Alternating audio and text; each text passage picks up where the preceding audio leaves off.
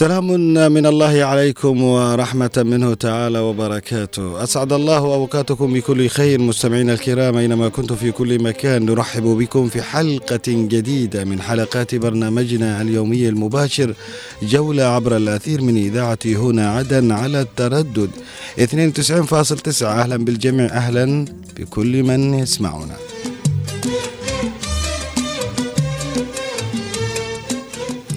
مستمعينا الكرام عودة جديدة إليكم في برنامجنا اليومي المباشر جولة عبر الأثير من إذاعة هنا عدن على التردد 92.9 من الآن وحتى الثانية ظهرا فيه نتحدث عن ما تكتنزه محافظاتنا الجنوبية من أماكن وأغنيات وأشعار وشخصيات لها مدلولها الجميل وفعاليات ومناشط مختلفة تعيشها المحافظات الجنوبية. أهلا بالجميع.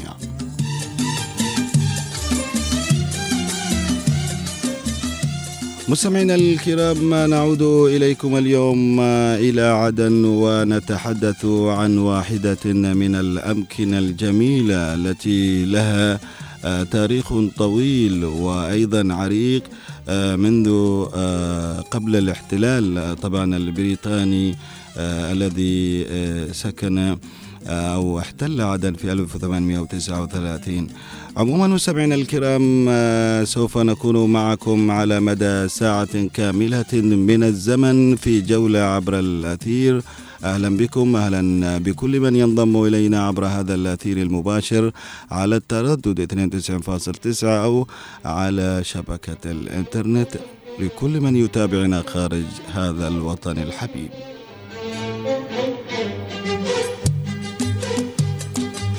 مستمعينا الكرام في مستهل هذه الحلقة لكم أجمل وأرق التحايا. مني محدثكم محمد باحميل ومن زميلي المنفذ المخرج الزميل العزيز نوار المدني.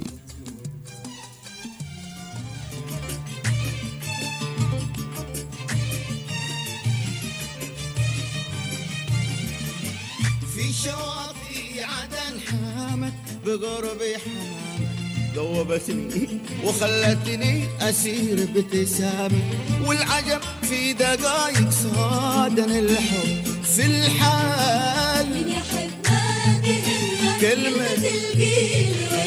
في شواطئ عدن حامت بقربي حمامة ذوبتني وخلتني أسير ابتسامة مستمعينا الكرام واليوم نتحدث عن آه، باب عدن أو العقبة. هذا المعلم الجميل الذي يقع في آه، مديرية المعلى والمعلى طبعا تاريخية بمعنى الكلمة. هذه المدينة التي يستقر بنا فيها المطاف لنتحدث على واحدا آه، من أبوابها التاريخية.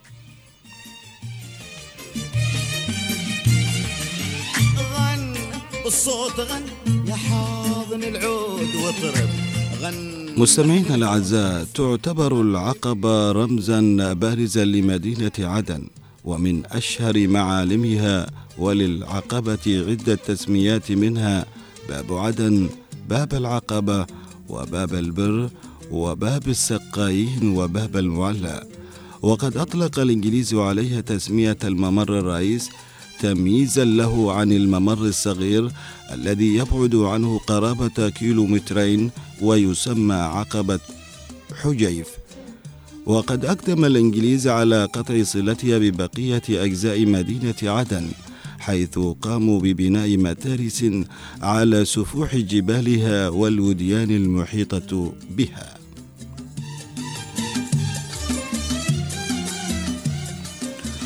وما نشاهده من تحصينات على رؤوس سلسلة الجبلية دلالة واضحة على أهميتها التاريخية وتحيط بباب عدن العقبة سلسلة جبلية ترتبط بجبل حديد أو كما يعرف باسم الدرب وهو جزء رئيس من الاستحكامات العسكرية الدفاعية البرية للمدينة.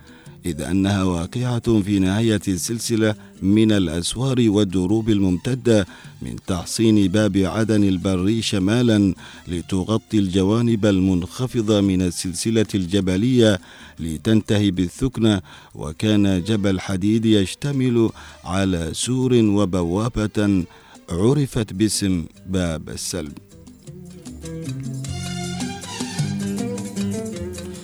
وعند مدخل باب السلب هناك مبنى للجمارك المحاذي لفرضة المعلى وتعني مرسى أو مرسى السفن الشراعية حيث كانت الفرضة أو المرسى من أقدم المواني أو مواني عدن قبل الاحتلال البريطاني في 1839 واستمر الجمارك مع ازدهار الميناء كمرسى لاستقبال السفن وصيانتها. ولأهمية باب السلب وضعت أو وضعت السلطات البريطانية حاجزا دفاعيا وحراسة مشددة وأصدرت قانونا في 1851 يقضي بتفتيش دقيق لكل عربي قادم إلى عدن عبر المنافذ المؤدية إليها وكل من دخلها صباحا عليه مغادرتها بعد الظهر إلا بإذن من المقيم السياسي.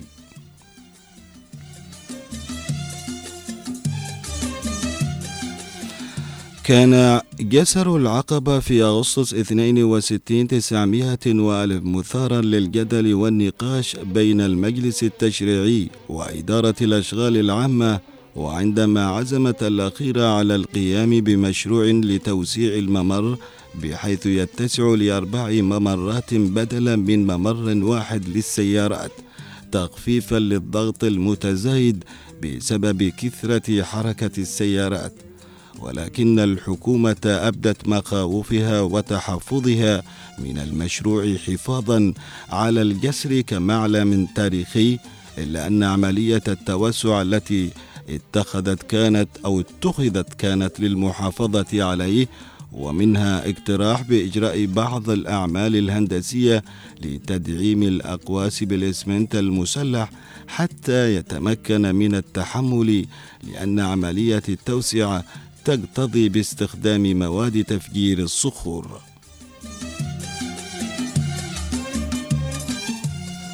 وبعد نقاشات ومشاورات طويلة رفع المهندسون تقريرا بهذا الخصوص ذكروا فيه بأنهم لا يضمنون بقاء هذا الجسر أثناء عمليات توسيع الطريق.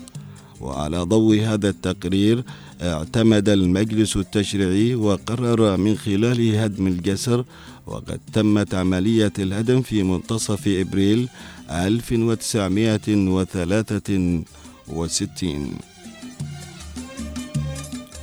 يذكر أنه كانت توجد نقطة لتنظيم حركة المرور عند مدخله وبعد توسعه أصبح مبنى للخزانة التابعة لسلطة إصدار تراخيص السواقة وفي السبعينيات أقيم عليها استراحة عرفت باستراحة أروى تقام فيها الأعراس للعائلات.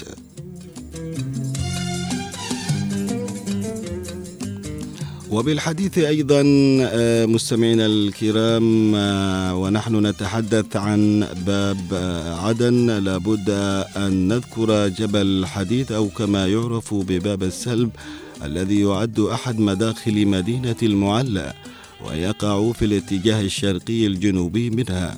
وتعود تسميته بجبل حديد كما أشار بعض المؤرخين إلى وجود معدن الحديد فيه. وقد زادت أهمية بعد الاحتلال البريطاني وأصبح أحد المنشآت العسكرية الكبيرة ويقع على خزان عدن الرئيس لتموين مختلف مدن عدن ومناطق عدن بالمياه.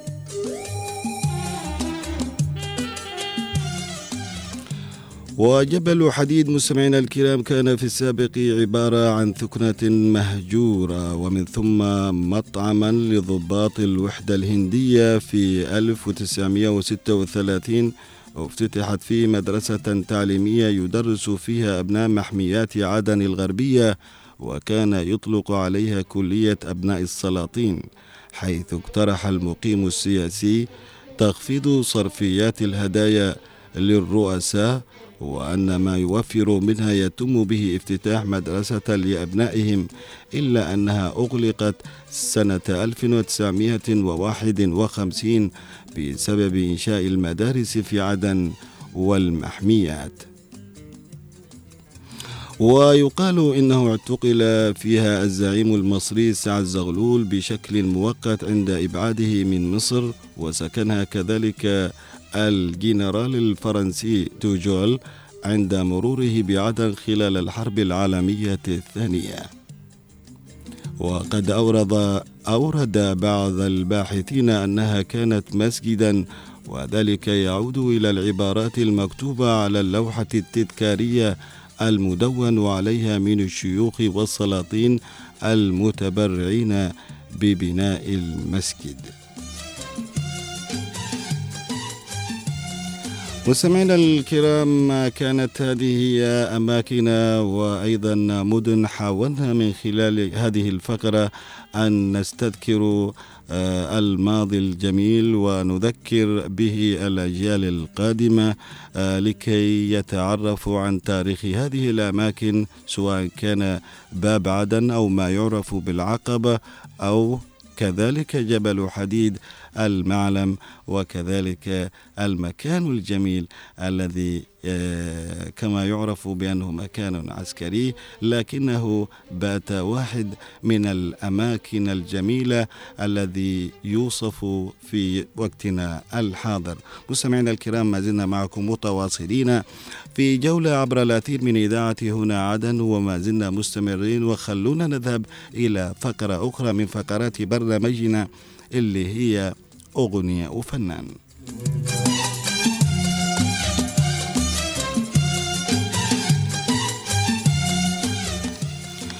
مستمعينا الكرام والآن نتوقف مع حكاية أغنية حسبي الله عليك واحدة من الأغنيات التي غنتها الفنانة العدنية المعتزلة المخرجة كفا عراقي.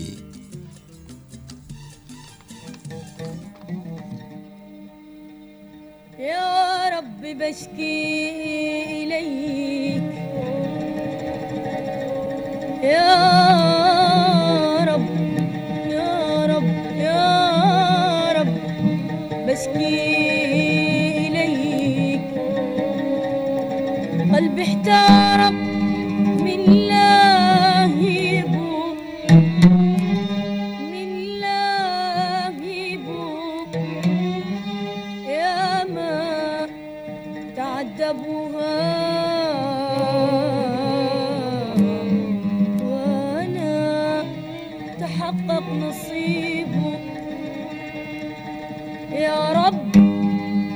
شفت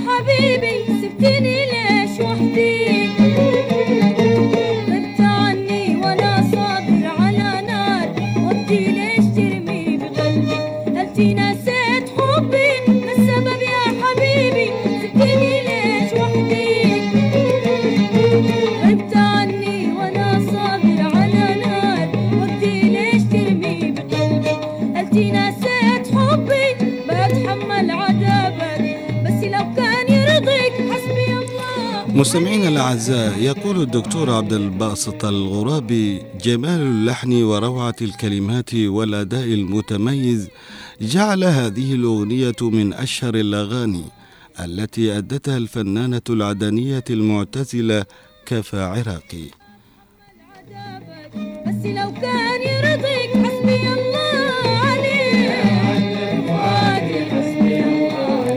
تأتي حكاية هذه الأغنية منذ مطلع الثمانينيات من القرن الماضي كما يقول الدكتور عبد الباسط الغرابي حين التقى الشاعر صالح عبد الله بن سلم رحمة الله عليه المغترب في السعودية حيث كان يجتمع في بيته العازفون والملحنون وأهل الطرب والشعراء بما فيهم الشاعر المعلم حميدان والشاعر سالم محمد مفلح أبو رشاد أبو راشد والشاعر محمد عبد الله الحداد والملحن الفد سالم سيد جبران ومن العازفين والإيقاعيين منهم الشاعر والإيقاعي طالب حسين المقدي الشهير بأبو ظبي في إحدى زيارات بن سلم لمسقط آه، رأسه صادف وجود الميسرو عوض أحمد سليمان عازف العود الأول في فرقة الإنشاد التابعة لوزارة الثقافة جمهورية اليمن الديمقراطية الشعبية والمايسترو لفرقة التلفزيون الموسيقية الفنان عوض سليمان.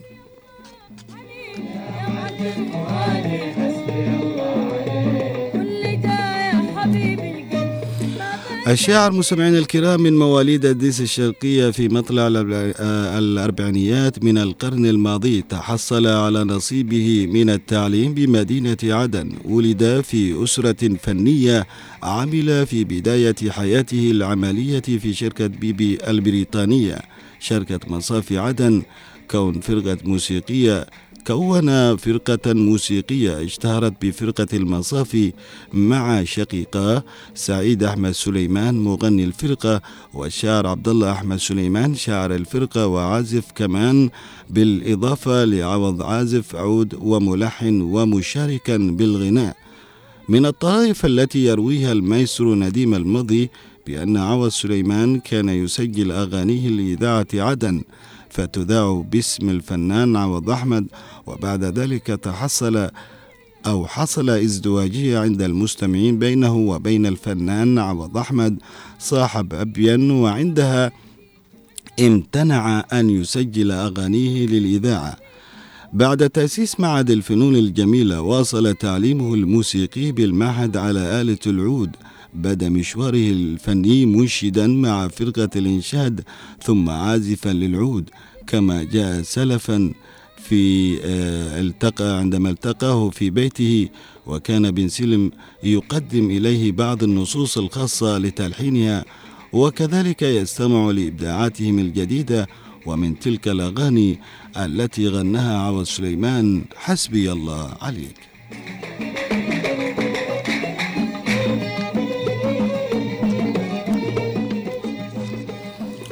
وعند سماع الكاتب في ذلك الوقت لهذه الأغنية آه، ظنها أنها بالخطأ لصالح عبد الله وظل آه، عنده آه، المفهوم إلى عهد قريب علم بأنها للشاعر الكبير أحمد سالم البيض.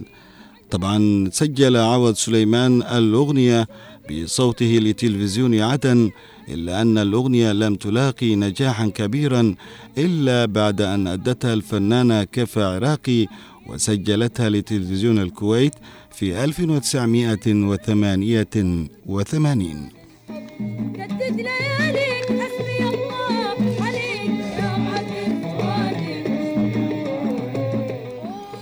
طبعا تميزت الفنانة آه، كفا عراقي بصوت شجي مشحون بالرقة والعاطفة. جاءت الكلمات الأغنية بأسلوب عاطفي شيق مكونة من ثلاثة مقاطع غناها الشاعر بالاستفهام مخاطبا الحبيب. ما السبب يا حبيبي؟ سبتني ليش وحدي؟ وينهال الحبيب بكلمات العتاب. غبت عني وأنا صابر على ناري وجدي ليش ترمي بقلبي؟ عتاب فيه نوع من الاهتمام ليش ترمي بقلبي؟ ثم يعيد صيغة السؤال لا يحمل إلا جواب أو نعم.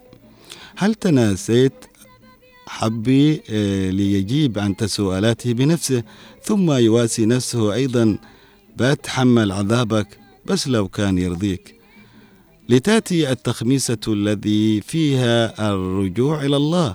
اللي يرجع إليه كل مظلوم رافعا شكوته إلى خلقه. حسبي الله عليك يا معذب فؤادي حسبي الله عليك.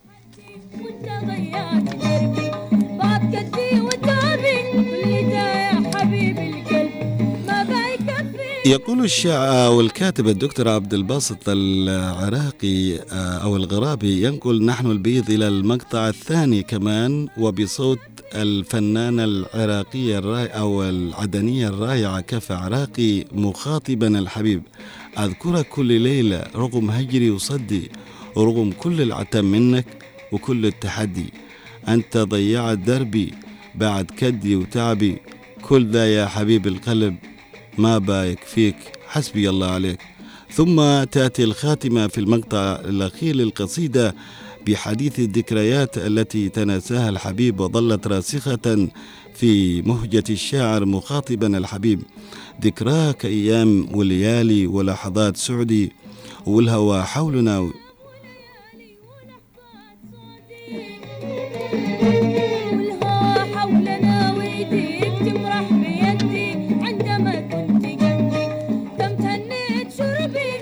طبعا اللحن من مقام السيكا وجاء اللحن مشبع بالنغم والشجون يتناسب مع الكلمات ومع رقة الصوت آه، للفنانة العدنية كفى عراقي وساعد على ذلك نهاية كل جملة موسيقية بحرف الياء الذي أعطى إشباع للنغم مثل يا حبيبي سبتني ليش وحدي وغيرها؟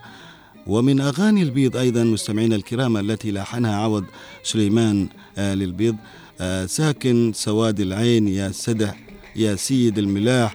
وقد آه، سمعها الكثير على هامش البروفات قبل المخضرة وعندما آه، سأل الكثير لمن هذه الكلمات أجاب لأحمد سالم البيض ومن روائعه الغنائية أيضا يا أبو علي يا أبو علي.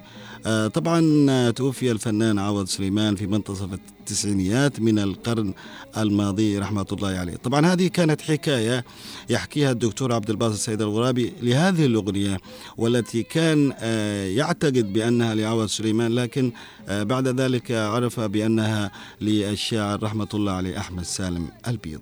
ليش ترمي بقلبي هل تناسيت حبي ما السبب يا حبيبي؟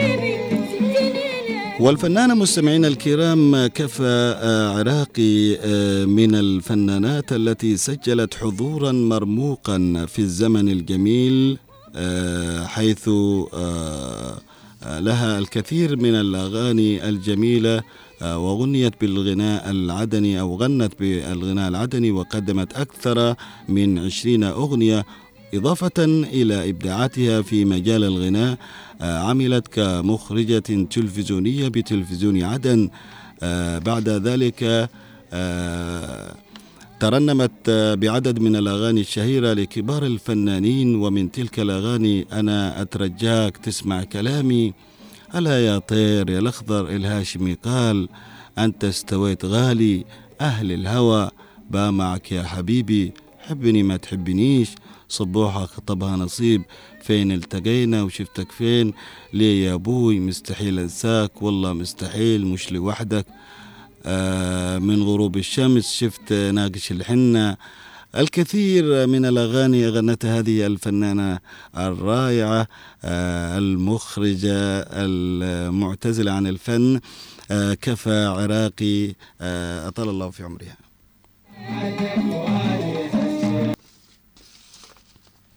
مستمعينا الكرام ونحن آه، اليوم آه، حكينا هذه الأغنية آه، نتمنى بأننا نالت استحسان الجميع وأذن المستمع.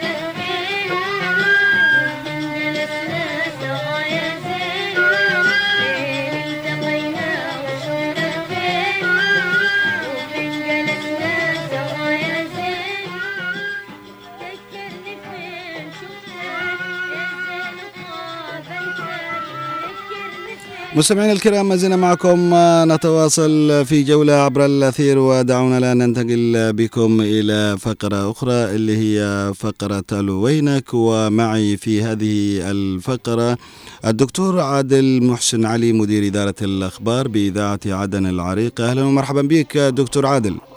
أهلا. ومرحبا بك أستاذ مع محمد. حياك الله. من خلال هذه الفقرة آه، نتعرف على كثير من الشخصيات كانت آه، إعلامية صحفية غيرها من المجالات الأخرى. اليوم أنت ضمن آه، سلسلة من الأسماء التي قمنا بالحوار معهم لنسأل فين هذه الشخصيات. دكتور عادل بعد التوقف آه، إذاعة عدن أين اختفى الدكتور عادل محسن علي؟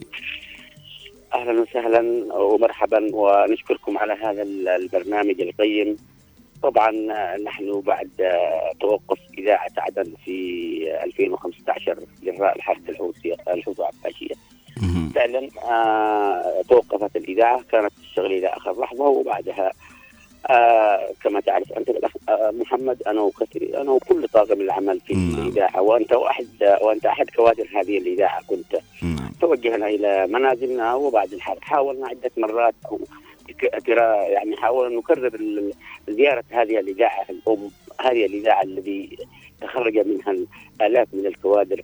الذين يعملون في مختلف الإذاعات والقنوات وأنت واحد من هذه الكوادر الذي عملت في أكثر من إذاعة. حاولنا أن نطرق الأبواب مع كل الجهات ال- ال- المختصة لإعادة ال- ال- الاعتبار والأمل لهذه الإذاعة وكوادرها ال- المختلفة، طبعا نحن بقينا في المنازل نحاول ما بين حين كقيادة للإذاعة نحاول بين حين واخر أن نطرق أبواب الجهات المسؤولة سواء في وزارة ال- ال- الإعلام أو وزاره أو رئاسة الوزراء أو في المجلس القيادة الرئاسي على أمل أن نعود إلى عملنا إلى هذه ال- الإذاعة الأم أن يعود كافة كوادرها الذين تحملوا مسؤولية كبيرة في هذه الإذاعة الذي شرفوا شرفوا الإذاعة هذه بما كانوا بما كانوا يحملونه من كفاءات وقدرات وخبرات. ولكن للأسف كل الأبواب يعني آه، أمامنا أقفلت ونحن آه لا زلنا على أمل كبير بأن ننقذ هذه الإذاعة وننقذ كل كوادر الكوادر ومنهم أنا الذي نحن الآن في المنازل لن آه، يعني تبلدنا نتيجة للإهمال نتيجة لعدم الاستفادة من هذه الكوادر ل- يعني عدم استيعاب هذه الكوادر نتيجه لاغلاق هذه المؤسسة الإعلامية نعم. هذه المدرسة الإعلامية الكبيرة نأمل من الكثير نأمل من الجهات المسؤولة نأمل من رئيس الحكومة حاليا أن يعيدوا النظر في هذه الإذاعة أن يعيدوا النظر في هذه الكوادر ال- ال- الموجودة في منازلهم من كفاءات وخبرات في مختلف التخصصات. نعم.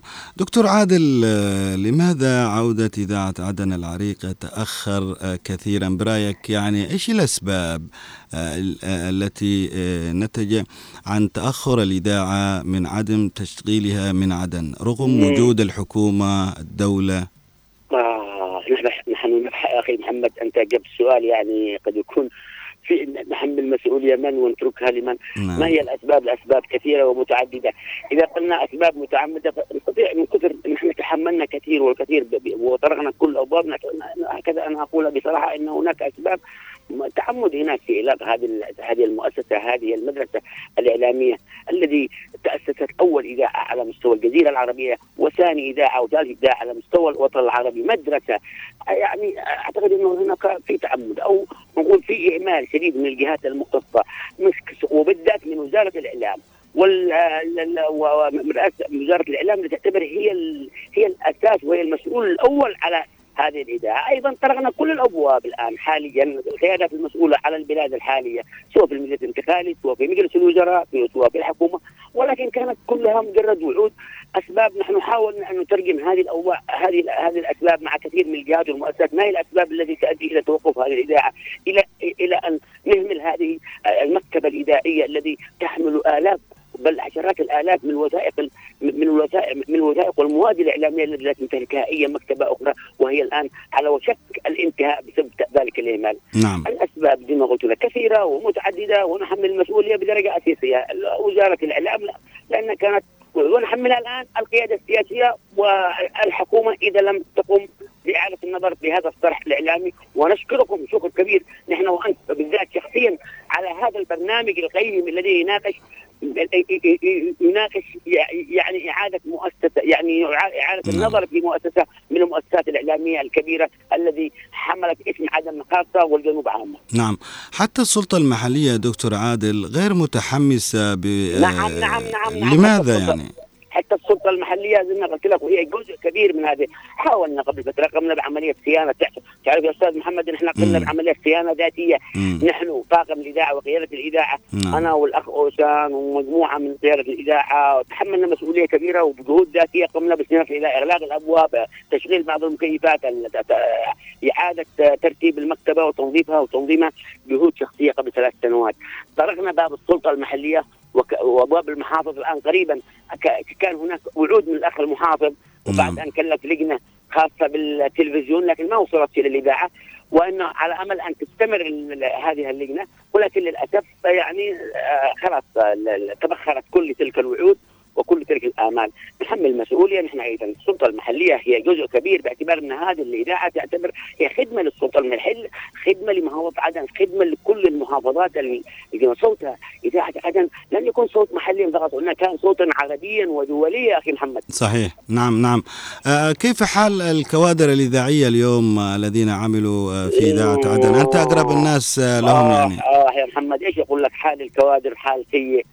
حالهم ظروفهم صعبة. أنت تعرف وضع البلاد نعم، انت تعرف نعم، المرتبات نعم. أنت تعرف كل يعني ما يعني أي شيء رواتب فتات لحد الآن رواتب يعني لا تقدر ب 200 ريال سعودي اعلى راتب سعودي امام امام أمام يعني منهم من هو مريض منهم من حالته سيئة.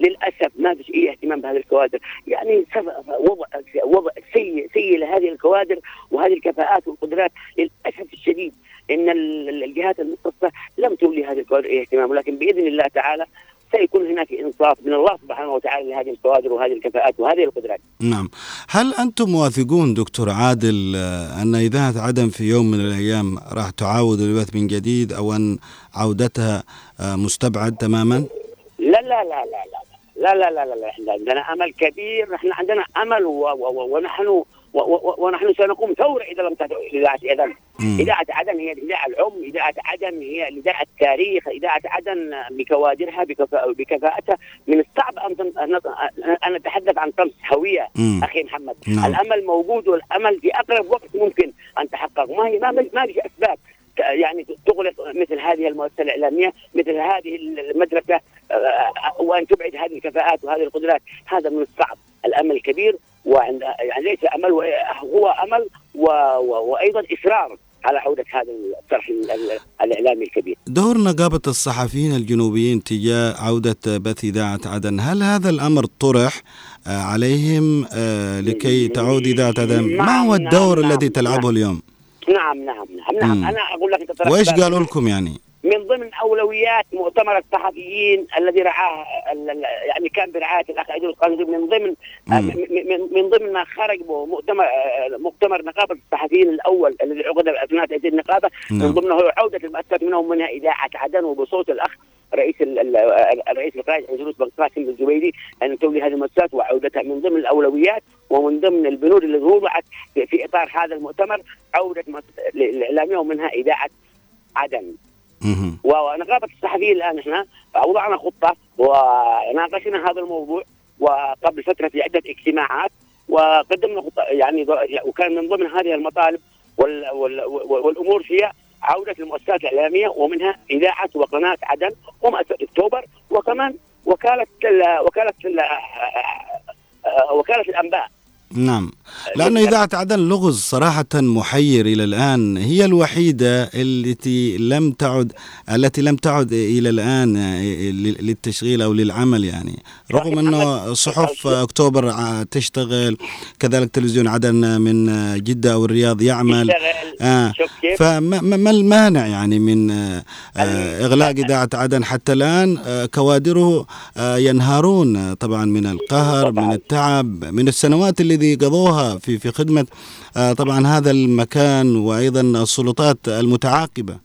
أخي محمد لا توجد هناك أي أسباب للاغلاق ولا توجد هناك أي مبررات للاغلاق هناك كانت مبررات واهية. أقولها بصراحة يقول لك اذاعه عدن من ستخدم من هنا؟ ستخدم هذا الطرف أو الطرف الآخر؟ هذه. مبررات تافهه اذاعه عدن ستخدم الوطن ستخدم المواطن أكيد يعني. ستخدم البنية التحتية ستقدم ما لا تقدم الإذاعات الأخرى. هذه أسباب ومبررات من قبل وزارة الإعلام وغيرها. مبررات لا يعني ليس لها أساس من الصحة. أنا محمد من خلال هذا المنبر أدعو ال- ال- أدعو الأخ بالذات الآن رئيس الأخ رئيس الوزراء الذي هو الآن يدعو نعم. ينزل إلى كل الوزارات وكل المؤسسات ومن هذا المنبر الإعلامي أدعو أن, أن يقوم بزيارة إلى هذه المؤسسة وأن يلتقي بكوادرها وأن يعيد النظر بعودة هذه المؤسسات و- وأن يجيب على كل هذه السؤالات اللي طرحتها أنت هنا آه، أما وزارة الإعلام فقدنا الأمل فيها كثير نعم. والتواصل. نعم. آه هناك كان أمس هكذا أقول لك يعني إنه كان في تواصل من رئاسة الوزراء بالاخ رئيس قطاع الاذاعه أو وزير الإعلام نعم. وعلى أساس رفع الأسماء ال- ال- ال- يعني ككوادر والطاقم الإعلامي للاذاعه عدن. مم. تواصلنا بهذا وتواصل الاخ اسامه تواصلت أنا والأخ رئيس القطاع. نعم. وبإذن الله سنرفع له. يعني ما ندري ما هي الأسباب التي دعت إلى أن تطلب عدد الموظفين في هذه المؤسسة الإعلامية. نتمنى أن يكون خيرا. بإذن الله نتمنى ذلك ونساء ونشاهد شيء جميل آه، مع تغير هذه الحكومة. لعل وعسى أن يكون شيء آه، إيجابي آه، يحسن إليها. طيب دكتور عادل أنا بعود لك شخصيا. قبل أيام دكتور عادل محسن علي آه، انتشرت تسريبات على أنه محافظ آه، لمحافظة الضالع. آه، ما صحة هذه التسريبات؟ هناك تسريبات من ضمن هذه الأسباب. آه، آه، بإمكانك أن تنفي وبإمكانك أن تؤكد. والله أنا أقول لك وهل طرح هذا ال- ال- الاسم لا على لا لا أنا أقول لك هو كان قبل فترة طويلة قبل أشهر ثلاث اخذ أخذت منا بعض ال... يعني أخذت على أساس في تسوية وضع بامور ثانية أخذت السيرة الذاتية مع الملف و... وعلى أساس إنه في تسوية وضع في في يعني غير هذا الوضع الذي ذكر ولكن تفاجأنا بهذه التسريبات لمحافظة الضالع ولحق وأبين. دون اشعارنا ودون علمنا ولن نكن على علم بكل. كل هذا ومن سرب هذه الأخبار. إذا كلفت أن تكون محافظا لمحافظة الضالع هل ستقبل بالمنصب؟ لن أقبل بهذا المنصب. هكذا أقول لك بصراحة لن أقبل بهذا المنصب. نتيجة للظروف والإمكانيات التي تعيشها هذه المحافظة. ولن أقدر أتحمل مسؤولية أعباء هذه المحافظة ومتطلباتها خاصه وأنا أعرف هذه محافظتي وهذه هي مدينتي وأعرف إيش متطلباتها وأعرف إمكانياتها. لذلك في ظل هذه الظروف السيئة وعدم تواجد ال- وعدم توفر الإمكانيات لا يمكن أتحمل مسؤولية وأتحمل يعني عبء الآخرين. وبالتالي لا أستطيع أن اتي بوعود أو بخدمات أو بتوفير كل ما هو مطلوب في هذه المحافظة وخاصة في هذه الظروف السيئة. إلا إذا توفرت الإمكانيات اللازمة من قبل الدولة والحكومة. يعني بإمكاننا وعندنا القدرة أن نتحمل هذه المسؤولية. نعم. آه، ما هو المأمول اليوم على الحكومة أن تفعله تجاه الشعب في المحافظات المحررة وخاصة الجنوبية دكتور عادل محسن؟ والله على الحكومة أن تقوم بمسؤوليتها اتجاه هذه المحافظات المحررة الذي كنا على أمل كبير بأنها تحررت وأن تقوم بمستوى هذا الاسم وهذا التحرر وأن تك... و... و... و... وكنا نتمنى منذ تحررها أن تكون الأوضاع غير كذا أن نكون أن تكون أوضاعنا أوضاع دول الخليج. يعني طالما ونحن قد تحررنا لكن للأسف تحولت أوضاعنا إلى أوضاع أسوأ من المحافظات الذي هي تحت وطأة الاحتلال. نعم. للأسف لما إحنا ندعو الحكومة الحالية بأن تتحمل مسؤوليتها. نحن نتمنى من الاخ رئيس الوزراء الذي يقوم الآن بزيارة إلى عدد من المؤسسات آه، أمس يعني فرح يعني على أمس كان هناك يعني أخبار بانه يعني سيحل مشكلة الكهرباء من خلال عمل مناقصات ومزايدات وانتهاء بعض الشركات التي كانت آه، هي المسيطرة. نأمل أن تكون هذه خطوة من الخطوات الأساسية والأساسية ومن الخدمات الذي سيتوجه فيها. الأخ رئيس الوزراء إلى كثير من المحافظات. وحل أيضا اوضاع أن نتلمس أوضاع الأخوة المواطنين وأن يعملوا حلول للظروف المعيشية وأن يعملوا حل لهذا الارتفاع الهائل في المواد الغذائية والعمله والعملة امام وعملة الدولار وال- والريال السعودي أمام العملة المحلية. لأن المواطن اصبح أصبح المواطنين يعني للأسف الشديد إنه 50 60% من المواطنين يا أخي بالسر يعني يعني ليله من لداخل القمامة. والله داخل القمامة يأكل الناس من القمامة إذا استمر الوضع بهذه الطريقة أخي محمد. نعم. نأمل من بال... أن ب... تعمل. نأمل ذلك يعني. بالعودة إلى آه، أيضا كونك مدير إدارة آه، الأخبار بإذاعة عدن العريقة كيف آه، تدرجت إلى أن وصلت مديرا للأخبار دكتور عادل؟ هل هناك عمل من سابق كمحرر إخباري أو معد لبعض البرامج؟ خلينا نرجع نعم. قليلا إلى البدايات يعني. والله يشكرك الأخ محمد باختصار شديد. فعلا أنا بعد تخرجي من الثانوية العامة طبعا كان والدي هو يعني من آه يعني من آه مؤسسي الصحافة والإعلام وكان مديرا عاما للأخبار والصحفي كبير معروف محسن أحمد. فكنت دائما أنا يعني في جانبه بهذه الأمور وحبيت الصحافة بشكل كبير. ولذلك بدأت عملي يعني بالإذاعة آه في عام 1992 ك يعني كمساعد تحرير كمساعد تحرير لفترة إلى ما بعد آه 1900 والى إلى 1996 نعم. إلى 1996 وأنا مساعد محرر مساعد محرر ثم بعد ذلك بعد تخرجي من الجامعة في 97 بكالوريوس تطور يعني تدرجت في مناصب كثيرة منها آه، محرر من مساعد محرر إلى محرر آه، ثم إلى مدير إدارة مدير إدارة مدير إدارة الأخبار ثم مدير إدارة التقارير ها.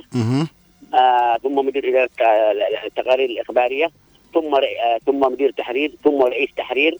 نعم. ثم مديرا عاما للأخبار والبرامج السياسية في إذاعة عدن، أنا طبعا حاليا نائب رئيس نقابه الصحفيين والإعلاميين الجنوبيين ويعني حاصل على أكثر من آه، يعني على دكتوراه وحاصل على شهادة التفوق العلمي من جامعة عدن وحاصل على دورات خارجية وداخلية وحاصل على أكثر من 72 شهادة تقديريه من مؤسسات ومنظمات مجتمعية أخرى في مجال عملي ومجال التغطيات الأخبارية. كيف كان. نعم كيف كان التحرير آه، بالنسبة أنتم آه، في إدارات الأخبار آه، بإذاعة عدن كيف يتم عملية تحرير الخبر هل هناك في مثلا إمكانية آه، للتواصل عبر وكالات تنبأ أو. للميدان تعتمدوا أكثر. شيء أخي أخي العمل التقليدي اللي نسميه نحن في التحرير الإخباري عكس العمل نقول الإعلام الجديد اليوم اللي يعتمد على القص واللف وسرعه الوصول إلى المعلومة الإعلام الجديد الآن في سلبي في إيجابي، الإعلام التقليدي اللي تعلمنا عليه نحن.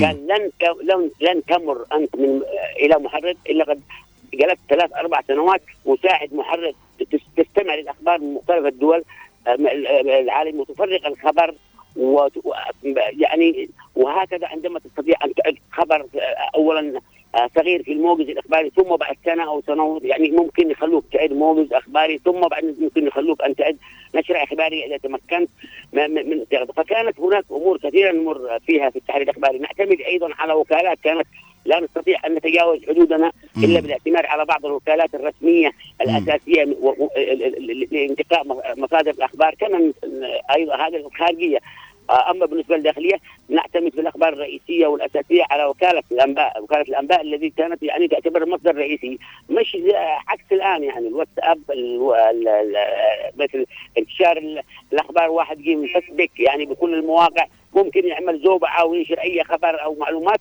ويتناولوا الكل ويعتبروا أنفسهم صحفيين وإعلاميين. لا.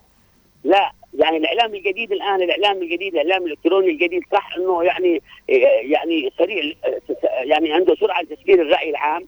قد. يكون تشكيل رأي عام سلبي. نعم. من خلال خبر. وقد وقد يكون آه، يعني إيجابي من خلال يعني كيفية قدرة هذا الشخص أو ذاك من استخدام هذا هذا الإعلام الجديد. وليس ولصق فقط والاعتماد على آه، المعلومات الجاهزة، لن نعتمد على المعلومات الجاهزة، كنا نعم. نحن في آه، نحن كصحفيين نعتمد على الميدان على العمل الميداني، العمل. الميداني انتقلنا اشير لك انه العمل الميداني كان لن يقبلك أن تكون محرر إلا إذا نزلت الميدان وانتقلت الميدان و و و و وكان عندك قدرة أن تفريق هذا التقرير أو هذا الخبر الميداني، نزلنا عدة محافظات، لهذا وصلنا إلى رئيس تحرير مدير تحرير، رئيس تحرير، مدير إدارة، ما وصلنا إلى هذه بسهولة أو بيسر. إلا بعد أن تدرجنا من الصفر حتى وصلنا إلى هذا ال- إلى مدير عام الأخبار والبرامج السياسية اذاعه عدن. نعم. آه، برأيك آه، ما الذي جعل الإذاعة آه، حتى يومنا هذا لها مكانة ولها حضور وتأثير كبير يعني؟ يعني الإذاعة أكيد لها- يعني تقصد ال- ال- الإذاعة بشكل عام أو الإذاعة بشكل عام يعني. طبعا صوت الإذاعة صوت يعني هي, الإذاعة آه، هي هي الصوت الرئيسي كان في مختلف دول العالم. يعني آه، الإذاعة قبل التلفاز باعتبار قربها من الجمهور وقرب الجمهور منها واستطاعت التأثير عليها من خلال تلك البرامج. يعني إذاعة عدن كانت تؤثر على جمهورها من خلال تلك البرامج من خلال التواصل الذي تقوم بهذه من خلال استهداف ال- ال- استهداف هذه الفئة أو تلك. اذاعه عدن هذه على سبيل المثال يعني. نعم، نعم، نقول أيوة، الإذاعة نعم، على نعم. سبيل المثال آه، يعني إذا كانت تحدثنا طبعا عن إذاعة عدن ما الذي ميزها عن غيرها؟ لماذا إلى الآن المستمع الكريم لم يتذوق آه، الإذاعة آه، مثل ما تذوق برامج إذاعة عدن؟ يا أخي إذاعة عدن كان لها كوادرها وكان لها زي ما قلت لك كان لها اخصائيات كانوا ناس اخصائيات ناس صعب اذكر لك الأسماء اللي مدرسه إذاعة عدن تخرج منها كوادر أصبحوا يشتغلون في إذاعات عالمية وقنوات عالمية. فالذي ميزها أنها كانت مرتبطة بجمهورها وجمهورها مرتبط بها. يعني كانت الإذاعة هي الأم هي كانت تقرب المسافات بين الناس. كانت آه، برامجها حية تلامس الواقع تلامس المواطن تخدم المواطن. آه، إذاعة فيها مصداقية فيها يعني أصبح المواطن يعني أصبحت وجبة. نعم. بالنسبة وب- و- يعني وجبة خبز يعني صباحيه لل- لكل مواطن نعم.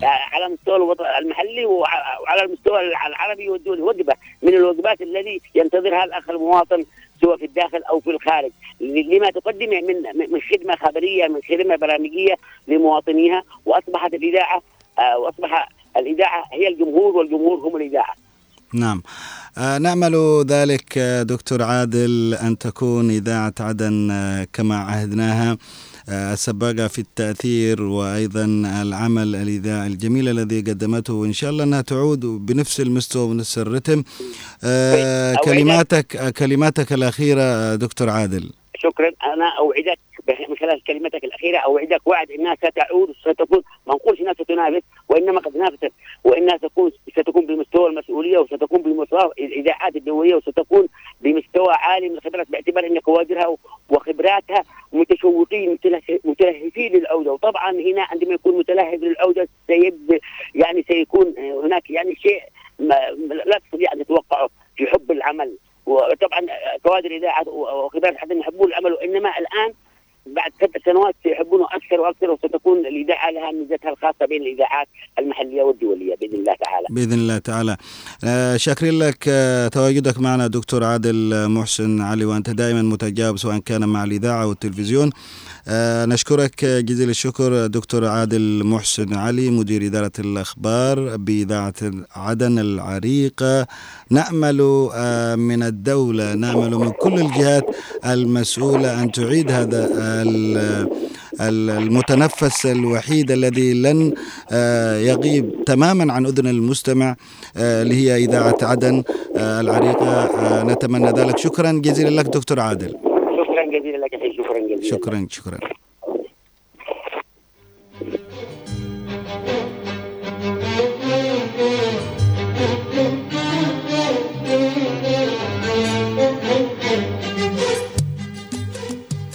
مستمعينا الكرام كان معنا آه، في فقرة تالو وينك الدكتور عادل محسن علي مدير إدارة الأخبار بإذاعة عدن العريقة الذي تحدث عن آه، سبب توقف الإذاعة طالب آه، الجهات المختصة بأن تلعب دورا آه، مهما في عودة البث.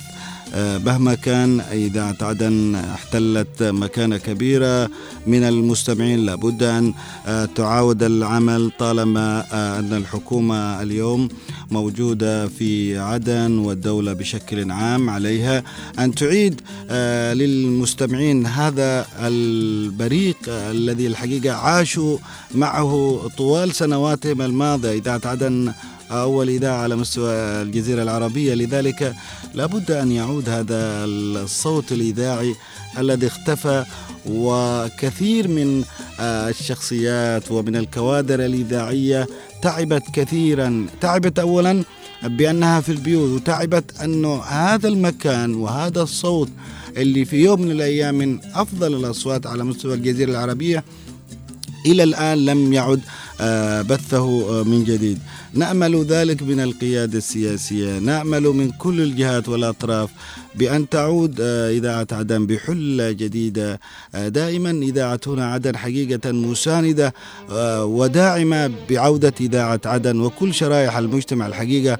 آه، داعمين بشكل كبير. نأمل من نقابة الصحفيين أن تطرح هذه ال- ال- المسألة آه، على الطاولة وأيضا ت- آه، تكون قضيتها الأولى لأنه آه، إذاعات عدن إذا لم تعد الحقيقة الناس يسببوا في نفسهم قلق.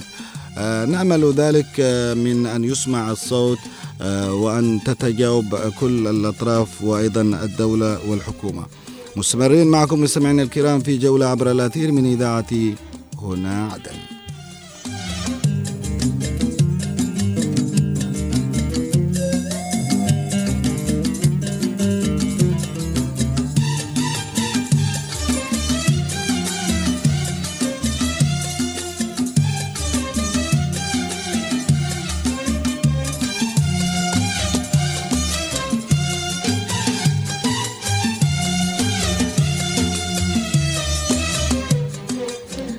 مستمعينا الكرام وصلت بحضراتكم إلى نهاية حلقة اليوم والتي كانت آه، في مجملها عن عدن وعن آه، أماكنها الجميلة وعن بابها التاريخي أو المعروف بالعقبة وعن فنانة من الفنانات الجميلات آه، الفنانة المعتزلة المخرجة الرائعة آه، طلوا في عمرها المخرجة آه، كفى عراقي آه، التي آه، غنت الكثير من الأغاني وتفردت بصوتها الجميل. آه، بعد ذلك تفردنا قليلا وكنا مع الدكتور عادل محسن علي مدير إدارة الأخبار بإذاعة عدن. تحدثنا معه كثيرا عن التسريبات التي أيضا آه، نشرت بأنه محافظا لمحافظة الضالع. آه، الدكتور عادل آه، طبعا آه، قال هذه الأسماء آه، آه، انتشرت آه، من جهات غير مسؤولة آه، ونحن لسنا بصدد الاهتمام بها آه، وبإذن الله آه، نتمنى للدكتور عادل كل التوفيق والنجاح كان في إذاعة عدن أو آه، آه، في السلطة المحلية بمحافظة الضالع فهو كادر من الكوادر الإذاعية التي خدمت عدن كثيرا.